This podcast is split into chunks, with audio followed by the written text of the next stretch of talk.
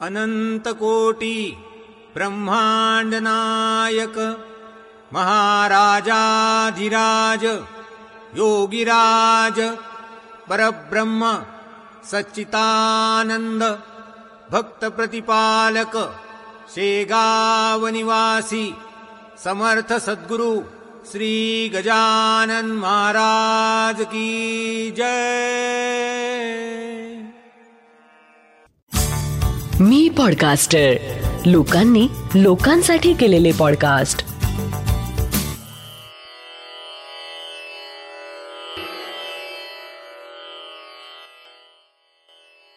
श्री गजानन महाराज की जय.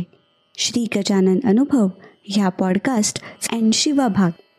तू करुणेचा सागर कृपा केली सलेकरावर. जय गजानन.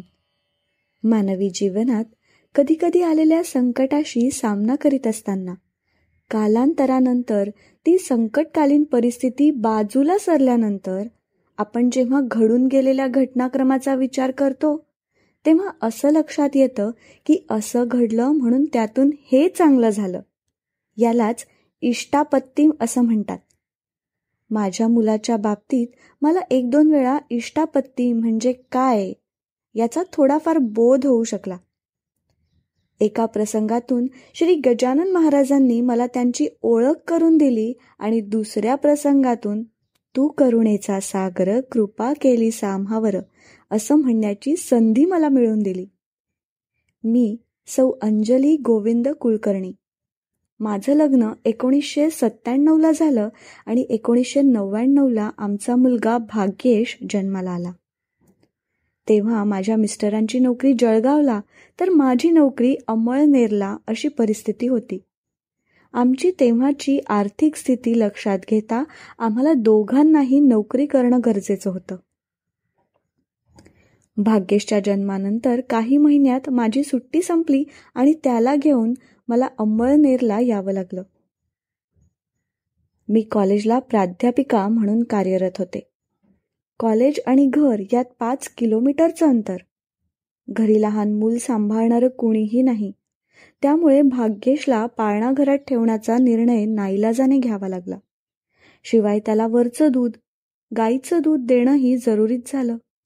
कारण अंतरामुळे आणि नोकरीमुळे मी दूध पाजण्याकरता येऊ शकत नव्हते.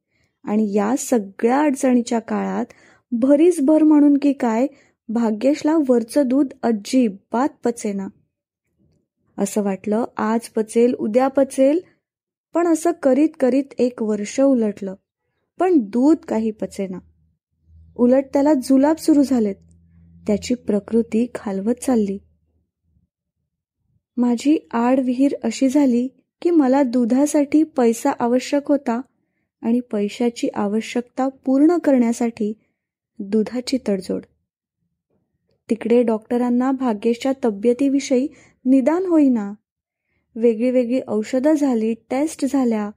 अगदी शीत तपासण्यापर्यंत सगळे प्रयत्न झालेत. देवाला प्रार्थना झाली काही मार्ग दिसेना. दुसरीकडे त्याला पाळणाघरात ठेवून कॉलेज आदी व्यवहार समोर रेटणं चालू होतं.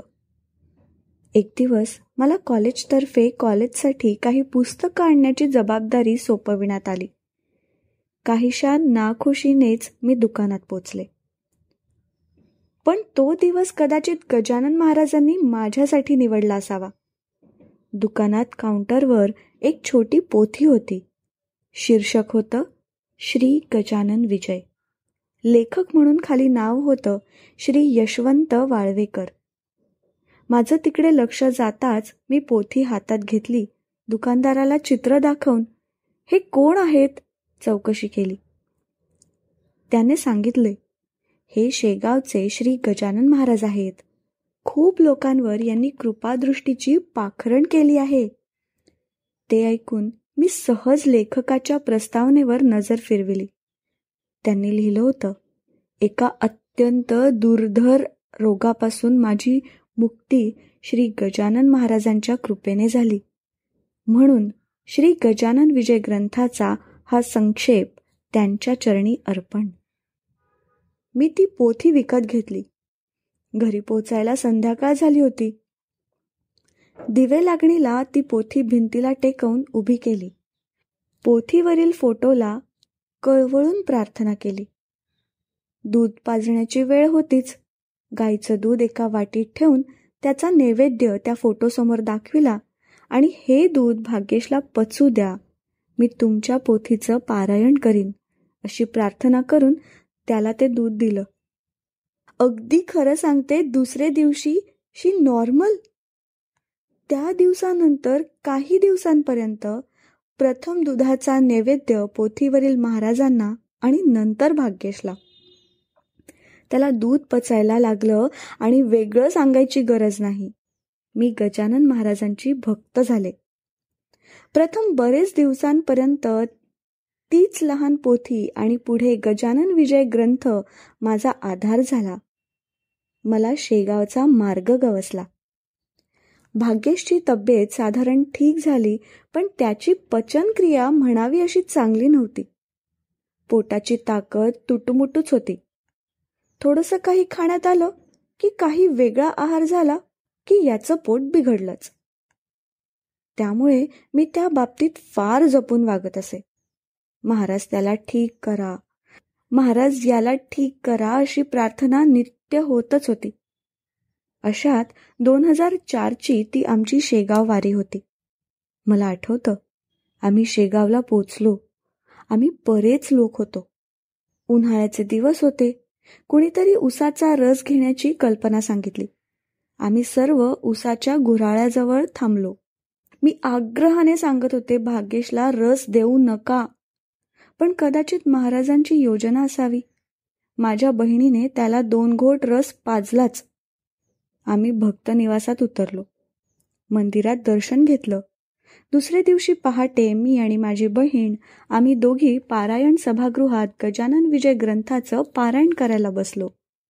मिस्टर खोलीत होते. आमचं पारायण पूर्ण झालं. मी अर्थातच मनोमन मुलाच्या तब्येतीकडे लक्ष द्या अशी मनापासून प्रार्थना केली आणि आम्ही भक्तनिवासाकडे परतलो. मिस्टरांचा चेहरा काळजीयुक्त वाटला. भाग्येशला फणफणून ताप भरला होता. उलटीही झाली होती. मधल्या काळात त्याला तापासाठी गोळीही दिली पण ताप उतरला नव्हता. मी त्याला छातीशी कवटाळलं आणि पाणावलेल्या डोळ्यांनी खोलीतील महाराजांच्या फोटोकडे पाहिलं. मनात आलं एकीकडे पारायण पूर्ण झालं आणि इकडे याला ताप का यावा?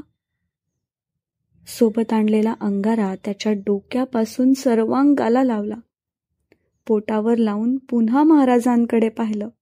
म्हटलं तुमची सत्ता अगाध आहे आणि आम्ही पामर आहोत. गाडीची वेळ होत होती. तसंच मुलाला कडेवर घेऊन रेल्वे स्टेशनची वाट धरली. गाडी आली. जळगावच्या दिशेने आमचा प्रवास सुरू झाला. मुलाला उलटी तर झालीच नाही पण तापही हळूहळू उतरत गेला. जळगाव स्टेशनला ताप पूर्ण नॉर्मल होता. दुसरे दिवशी सकाळी मनात कुठलीही शंका राहायला नको म्हणून त्याला डॉक्टरकडे नेले. त्यांनी तपासून सांगितलं की ही इज ओके तसं तर औषधाची काहीच गरज नाही पण वाटलंच तर या चार गोळ्या असू द्यात जवळ. भाग्येश पूर्ण बरा झाला होता. नंतर बरेच दिवस पर्यंत त्या गोळ्या टेबलवर तशाच पडून होत्या. त्या शेगाव वारीत भाग्येशला जो त्रास झाला त्या दिवसानंतर आज जवळपास पंधरा वर्षे झालीत. त्याला पुन्हा पोटाचा विकार उद्भवला नाही. म्हणजे प्रथम दुधावर कृपेची नजर टाकून ते पचण्यास योग्य केलं आणि नंतर उसाच्या रसाचं निमित्त साधून मुलाची तब्येत ठीक करवली. या सर्व पार्श्वभूमीवर माझ्या मनात विचार येतो की आपण नेहमी महाराजांना काहीतरी मागत असतो. पण मग मी महाराजांना त्यासाठी काय दिलं? पण प्रश्न असा आहे की मी खरंच त्यांना काही देऊ शकते? पुन्हा दुसरं मन म्हणतं अगं वेडे भाव तसा देव. तुझ्याकडून त्यांना एका नामाशिवाय काहीही नको आहे. तेव्हा ते नाम मनापासून घे आणि म्हणत राहा. श्री गजानन जय गजानन श्री गजानन जय गजानन. जय गजानन. आत्ता आपण ऐकलात हा अनुभव आहे डॉक्टर प्राध्यापक सौ अंजली गोविंद कुलकर्णी जळगाव अंमळनेर यांचा.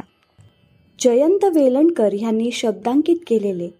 पौर्णिमा देशपांडे हिच्या आवाजात आणि नचिकेत शिरे प्रस्तुत श्री गजानन अनुभव ह्या पॉडकास्टचा हा भाग. हा पॉडकास्ट तुम्हाला कसा वाटला हे आम्हाला नक्की कळवा. तुमच्याकडे असे काही अनुभव असतील तेही आमच्यापर्यंत पोचवायला विसरू नका. डॉक्टर जयंत वेलणकर आणि मी पॉडकास्टरचे डिटेल्स खाली शो नोट्समध्ये दिले आहेत. दर गुरुवारी नवीन अनुभव ऐकण्यासाठी मी पॉडकास्टर चॅनलला नक्की सबस्क्राईब करा आणि इतरांना पण शेअर करा. तुम्हाला जर घरी समर्थ सद्गुरू श्री गजानन महाराजांची उपासना करायची असेल तर त्यासाठी डॉक्टर जयंत वेलणकर यांनी रेकॉर्ड केलेल्या साधनेचा आपण लाभ घेऊ शकता. त्याची लिंक खाली दिलेली आहे. मी पॉडकास्टरचे इतरही पॉडकास्ट नक्की ऐका. पुन्हा भेटूया पुढच्या गुरुवारी एका नवीन अनुभवासोबत.